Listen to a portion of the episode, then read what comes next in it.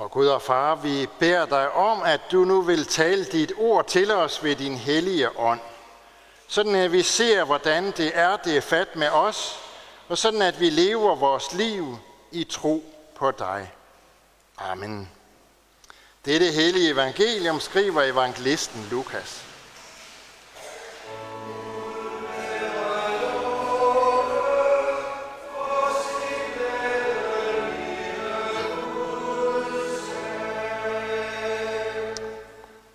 Jesus sagde også til disciplene, der var en rig mand, som havde en godsforvalter. Om ham fik han under hånden at vide, at han ødslede hans ejendom bort. Så tilkaldte han forvalteren og spurgte, hvad er det, jeg hører om dig? Aflæg regnskab for din forvaltning, for du kan ikke længere være forvalter. Men forvalteren spurgte sig selv, hvad skal jeg gøre nu, da min herre tager min stilling fra mig? Grave har jeg ikke kræfter til. Tække skammer jeg mig ved. Nu ved jeg, hvad jeg vil gøre, for at folk skal tage imod mig i deres huse, når jeg bliver sat fra bestillingen. Han kaldte så sin herres skyldnere til sig, en for en, og spurgte den første, hvor meget skylder du, min herre? hundrede ankre olie, svarede han. Forvalteren sagde, her er dit gældsbevis, sæt dig straks ned og skriv halvtreds. Derefter spurgte han en anden, og du, hvor meget skylder du? hundrede tønder hvede, svarede han. Til ham sagde forvalteren, her er dit gældsbevis, skriv firs. Og herren roste den uærlige forvalter, fordi han havde handlet klogt. For denne verdens børn handler langt klogere over for deres egne, end lysets børn gør. Jeg siger jer, skaf jer venner ved hjælp af den uærlige mammon, for at de, når den slipper op, kan tage imod jer i de evige boliger. Amen. Der er to ting, som vi skal særligt lægge mærke til i den lignelse, som Jesus han her fortæller os. For det første, så skal vi bemærke, hvem er det, Jesus han taler om? Hvem er det, den lignelse, som Jesus fortæller, den handler om? Det er verdens børn. Denne verdens børn handler langt klogere, end lysets børn gør. Sådan konkluderer Jesus på den lignelse, han lige har fortalt. Og det er jo et mærkeligt udtryk, når Jesus han siger verdens børn. For hvem er det? Er det alle børn, der er i verden? Nej, det er det ikke. Det har ikke noget med S O S Børnehjælp eller Red Barnet at gøre. Verdens børn, det er det udtryk, som især evangelisten Johannes og apostlen Paulus bruger flere gange i de bibelske skrifter, og vi må forstå det i modsætning til det andet udtryk, som her bliver brugt, nemlig lysets børn. Verdens børn, det er ikke kun børn, men det er mennesker, der hører til i denne verden, og som har hele deres liv i denne verden, og hvis eneste mål er denne verden og dens goder. Det vil sige mennesker, som er børn af verden. Lysets børn derimod, det er de mennesker, som nok lever og findes i denne verden, men som dog har sit mål et andet sted, nemlig i Guds rige. Og hvis livet er bestemt af, at denne verden ikke er deres rette hjem, de ser frem mod noget bedre. De ser frem mod det evige. Det er de mennesker, som evangelisten Johannes siger om, at de nok er i verden, men de er ikke af verden. Vi skal altså som Jesu disciple lære noget af verdens børn, af den lignelse, som vi her hører, fordi når Jesus fortæller lignelser, så er det hver gang for, at vi skal lære noget. Vi skal lære noget om, hvordan det forholder sig med Guds rige, fordi det er altid det, der er meningen, når Jesus han fortæller en lignelse. Så, så vil han fortælle os noget om Guds rige. Og det, som vi skal lære af verdens børn, det er det andet, som vi så skal lægge mærke til i lignelsen. Nemlig, hvordan verdens børn indretter sig i den verden, som er deres rette element. Og for at vise det, så er det Jesus, han fortæller om den her øh, godsforvalter, en uærlig godsforvalter. Og lad os se lidt nærmere på ham, fordi hvordan, hvordan er det, han indretter sig? Han indretter sig yderst realistisk. Da han får at vide, at han skal aflægge regnskab, jamen så forholder han sig praktisk og realistisk til det. Han lader ikke fem og syv være lige og tænker, ah, men det går nok. Nej, han er godt klar over, at det regnskab, som han skal aflægge, det, som han skal stå til, det skal han stå til ansvar for. Og det ser ikke så godt ud med det. Derfor går han i gang med at forberede regnskabsdagen. Og det gør han ved at vinde sig venner, som vil tage imod ham, når han bliver sat fra sin bestilling. Han gør det, ja, vi kan lige skal sige det rent ud, han gør det jo ved, ved hjælp af fusk og bedrag, for han gør det for sin mesters penge, og det er ikke øh, på det område, at vi skal lære af ham. Det er ikke det, der er lignelsens pointe. Det, som Jesus vil med den her lignelse, det er jo ikke at sige, at vi skal bare snyde og bedrage det, vi kan. Alt er tilladt, når det gælder denne verdens usle mammon. Nej, det, som vi skal lære af godsforvalteren, det er den måde, han lever sit liv på. Det er den måde, han indretter sig på. Han indretter nemlig hele sit liv og sin gøren og sin laden på det ene, som han har fået at vide, nemlig, at han skal aflægge regnskab. Og det er lige præcis det, der er Jesu pointe, og det, som vi skal lære af den her lignelse. At verdens børn forstår at indrette sig realistisk i forhold til tilværelsen. Verdens børn, altså dem, som, som kun har dette jordiske liv inden for synsvinklen, de forstår at indrette sig i forhold til den verden, som vi lever i. Nemlig efter det forhold, at uanset hvad vi har med at gøre her i verden, så er det sådan, at før eller siden, så skal vi stå til regnskab. Det galt for godsforvalteren, og han forstod at indrette sig efter det. Men det gælder også for os, at den, den dag kommer, hvor vi skal aflægge regnskab for det liv, som er vores. Det er præcis det, som Jesus vil sige til os, som han vil henlede vores opmærksomhed på med den her lignelse, at når det drejer sig om de jordiske, altså de materielle sager, så forstår vi nok at indrette os efter det. Når der skal aflægges regnskab, så snakker vi måske med revisoren om det, eller hvordan vi nu gør det. Men når det gælder de evige ting, når det gælder det kristne liv, så lader vi stå til. Så trøster vi os med, at det går nok. Gud er jo nådig. Så lader vi fem og syv være lige og udskyder tanken om, at det kommer en dag, hvor regnskabet skal gøres op. Der er det Jesus, han vil sige til os med den her lignelse. Vi skal være realistiske. Han vil sige til os, vi skal tage ved lære af den her godsforvalter, som forstod, at øh, det budskab, han havde fået, nemlig at han skulle aflægge regnskab, det måtte få en konsekvens i hans liv. Vi har fået det samme budskab, som godsforvalteren fik, nemlig at vi skal aflægge regnskab en dag. Gud har faktisk ikke skjult det for os, at den dag Øh, ligesom skal komme som en overraskelse for os. Han har, han har åbenbart det for os, som vi siger. Det vil sige, at han har lagt det åbent frem. Det har han gjort i Bibelen. Han har fortalt det på utallige forskellige måder, at en dag, så er det sådan, at så skal vi faktisk stå til regnskab for det liv, som, som vi har levet, for det vi har fået betroet. Han har gjort det helt klart for os, selvom der i dag, som til alle tider, er masser af mennesker, som vil fortælle os, at Gud er der kærlig. Han vil aldrig kunne finde på det her, at kræve os til regnskab for vores liv. Gud er kærlig. Men det passer ikke, at han ikke kræver os til regnskab. Og det tør jeg godt sige så bombastisk, fordi Gud netop selv har åbenbart det for os i sit ord. Han har sagt det til os igennem profeter, evangelister, apostle. Ja, han har sagt det til os igennem sin egen søn, Jesus, som kom til os og blev menneske. Han har sagt, at regnskabsdagen den kommer, og han ønsker, at vi skal indrette vores liv efter det faktum. Og hvilke konsekvenser er det så, at det må få i vores liv, at vi ved det som et faktum, at den dag kommer, hvor vi skal stå til ansvar. Hvilke følger har det, og hvad betyder det for vores liv, når det nu ikke betyder, at vi skal give os til at fuske, ligesom godsforvalteren? At vi lever i erkendelse af, at regnskabsdagen kommer, det må have den afgørende konsekvens, at vi, ligesom godsforvalteren, går ind i et opgør.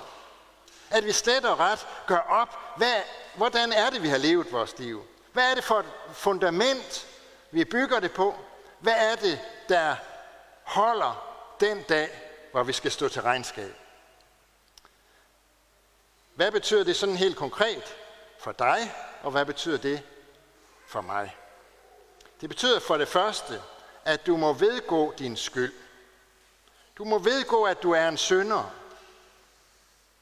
og at du lever dit liv langt fra de forskrifter, som Gud har givet for dit liv. Du må vedgå, at du konstant overtræder de bud, som Gud i sin kærlighed har givet os, for at vi kan leve og have det godt med hinanden. Du må vedgå, at du rent faktisk står Gud imod, og at du hele tiden synder i tanke, i ord, i handling. Du må vedgå, at du ikke bare indimellem kommer til at, at falde i synd, men at du helt igennem er en synder, som står langt fra Gud. Hmm. Det er ikke nemt at vedgå det. For det betyder jo så for det andet, at vi også må erkende vores magtesløshed. Du må erkende, at du ikke blot er et syndigt menneske, men at du heller ikke engang formår at gøre noget ved det. Du må erkende, at du er fuldstændig magtesløs over for syndens kraft i dig. Du må erkende, at du står magtesløs over for den opgave at leve dit liv, sådan som Gud han har sagt, du skal gøre. Og leve sådan, at du kan løfte panden, når du skal stå til regnskab. Du må erkende, at over for Gud formår du ingenting. Det er i hvert fald ikke nemt. For sådan et selvbevidst menneske som mig, som også gerne vil have en lille smule, bevare en lille smule selvtillid, det er ikke nemt at skulle gøre den erkendelse, at over for Gud, der har jeg overhovedet ingenting, der kan hjælpe mig. Men det betyder jo så, at når vi går ind i det opgør, og jeg gør mit liv op, hvordan det forholder sig den dag, hvor regnskabet skal gøres op, så må jeg for det tredje, med min skyld og i min magtesløshed, så må jeg søge Guds nåde. For Gud er nådig. Jeg må, når jeg vedgår min skyld og erkender min magtesløshed, også erkende, at den eneste måde, jeg kan bestå på regnskabsdagen, det er ved, at Gud viser nåde. Og at den nåde, den ikke bare sådan gælder i flæng, men at den gælder lige præcis mig og dig. Guds nåde, som er givet os i Jesus Kristus, ved at han levede et syndfrit liv her på jorden. Ved at han levede et liv, som var efter Guds vilje. Ved at han levede præcis det liv, som vi skulle leve, men som vi ikke er i stand til at leve. Nemlig det liv, som kan bestå, når regnskabsdagen gøres, når regnskabet gøres op. Og ikke nok med, at han levede det liv fuldt ud, som vi skulle leve, efter hans eksempel. Ikke nok med det, nej, han tog også konsekvensen af, at vi ikke kan leve det fuldkomne liv. Han tog konsekvensen ved, at han bar skylden og straffen for den synd, som var og er min, vores. Han tog den ved, at han døde på et kors for at sone vores synd. Og alene af den grund kan vi søge en nåde i Gud og vide, at vi finder ham netop nådig. Fordi Jesus har sagt til os, sådan som Anne-Marie læste for lidt siden, at hvis vi bekender vores synder, så er Gud trofast og retfærdig, så han tilgiver os vores synder og renser os for al uretfærdighed. Gud er ikke nådig, fordi han er en gammel bedstefar, som sidder i sin himmel med langt lyst hår og hvidt skæg eller noget i den stil, og sådan tilgiver synd i flæng. Nej, Gud er nådig, fordi Jesus er trådt i vores sted, har sonet synden og taget straffen for den. Og det er kun, derfor er det også kun gennem Kristus, gennem Jesus, at vi kan finde en nåde i Gud, og derfor er han også den eneste måde, hvorpå vi kan bestå, når regnskabet skal gøres op. Nu har vi set på hovedbudskabet og formaningen i Jesu lignelse her. Så har vi grebet fat i pointen, så må, at vi må gøre vores liv op, hvordan det er, vi lever det. Så skal vi også nu til sidst lige lægge mærke til Jesu helt konkrete vejledning, han siger til, jer, til os. Skaf jer venner ved hjælp af den uærlige mammon, for at de, når den slipper op, kan tage imod jer i de evige boliger. Kan Jesus virkelig bruge de beskidte og uærlige penge i sin tjeneste? Ja, det kan han. Han har betroet dem til os, så midler vi er sat til at administrere i vores liv, og så midler vi netop også skal aflægge regnskab for, ligesom for resten af vores liv. Han har betroet dem til os, og nu siger han så til os, at vi skal skaffe os venner ved hjælp af dem. Altså ikke blot almindelige venner, som vi kan have det rart og hyggeligt og godt sammen med, men venner, som kan tage imod os i de evige boliger. Jesus ønsker helt konkret, at vi skal bruge de midler, som han har betroet os og velsignet os med på forskellige måder, til at tjene ham. Altså, for at sige det rent ud, han ønsker, at vi skal bruge dem til at få flere med i himlen. Han ønsker, at vi skal bruge dem sådan, at flere kommer til tro på ham. Hvordan vi skal gøre det, det fortæller han os ikke. Det må vi afgøre i det perspektiv, at også for det, der er betroet os der, skal vi aflægge regnskab. Det er netop at være realistisk, at forholde sig på den måde til de midler, som vi er betroet i livet, og til den regnskabsdag, som kommer. Og er der noget, Jesus ønsker, så er det netop, at vi forholder os på den måde realistiske. Jeg ser til sidst opsummere, at hvis du vil forholde dig realistisk til, til livet og til det faktum, at du en dag skal aflægge regnskab, så må det have som konsekvens, at du allerede nu går ind i et opgør. Det opgør kan kun bestå i, at du for det første vedgår din skyld. Du er syndig. At du handler i tanke og ord og gerning imod Gud. For det andet, så må opgøret bestå i, at du erkender din magtesløshed. Indrømmer, du kan ikke gøre noget selv. Og netop derfor, for det tredje, søger Guds nåde, som er givet os i Jesus. Der vil du kunne bestå på regnskabsdagen, og skal ikke blot nøjes med at håbe på nåde i Gud. Nej, så må du vide, at du også har ham. Amen.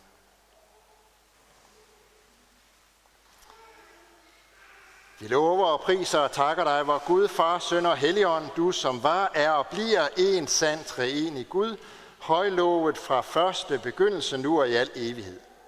Vi takker dig for dit ord til os og for din kirke på jorden. Vi beder for din menighed her ved Herrens Kirke. Lad ordet bære frugt, bevar os i troen på dig og forny os i håbet om dit komme. Vi beder for alle, der har et ansvar inden for vores kirke, for menighedsråd, provst og biskop. Led dem og os alle, så vi handler i troskab mod dit ord og vor kirkes bekendelse. Vi beder og kalder den, du der tro tjener og forkynder af dit ord. Vi beder for alle, der går med dit ord, både herhjemme og i det fremmede. Styrk du dem, hold din hånd over dem og lad deres gerning bære frugt. Vi beder for børnene, som døbes, at de må blive oplært i den kristne tro. I dag beder vi for Markus og Tyler, at de må vokse i tro på dig. Vi beder for konfirmanderne, at de må få lov til at se dig, så de aldrig glemmer det. Kald vores børn og unge ind på troens vej og beskærm dem mod alle ødelæggende kræfter. Vi beder for alt sandt folkeligt og kirkeligt arbejde. Vi beder for det kirkelige børnearbejde. Udrust du lederne og velsign du det. Vi beder for vores hjem og vores kære, velsign både ægte folk og enlige til at leve efter din vilje og gode ordning. Vi beder for alle, der er sat til at styre vort land, for vores dronning, for hele hendes hus, for regering og folketing, for alle, der er betroet et ansvar i stat, region og kommune. Led dem, så de forvalter deres ansvar ret. Vær nær hos de danske soldater, som er udsendt, og alle, som gør tjeneste, og fred for for fred og retfærdighed i verden. Hjælp og styrk dem i deres gerning, og vær nær hos deres kære, som må bære bekymringens byrde. Vi takker dig for livet, og vi beder dig lære os at værne om det fra de ufødte børn til de gamle og døende. Vær nær hos dem, der har mistet en af deres kære, og vi takker for alt, hvad du har givet os gennem de mennesker, som vi selv har mistet. Vi beder også om, at du vil være nær hos alle, som er ensomme, og med de syge, de som er i fængsel, de som ikke har noget sted at være. Lær os at kende vort ansvar for dem, der lider nød. Alle disse bønner overgiver vi til dig, Herre, og så takker vi dig, fordi vi ved, at du allerede har hørt vor bøn. Amen.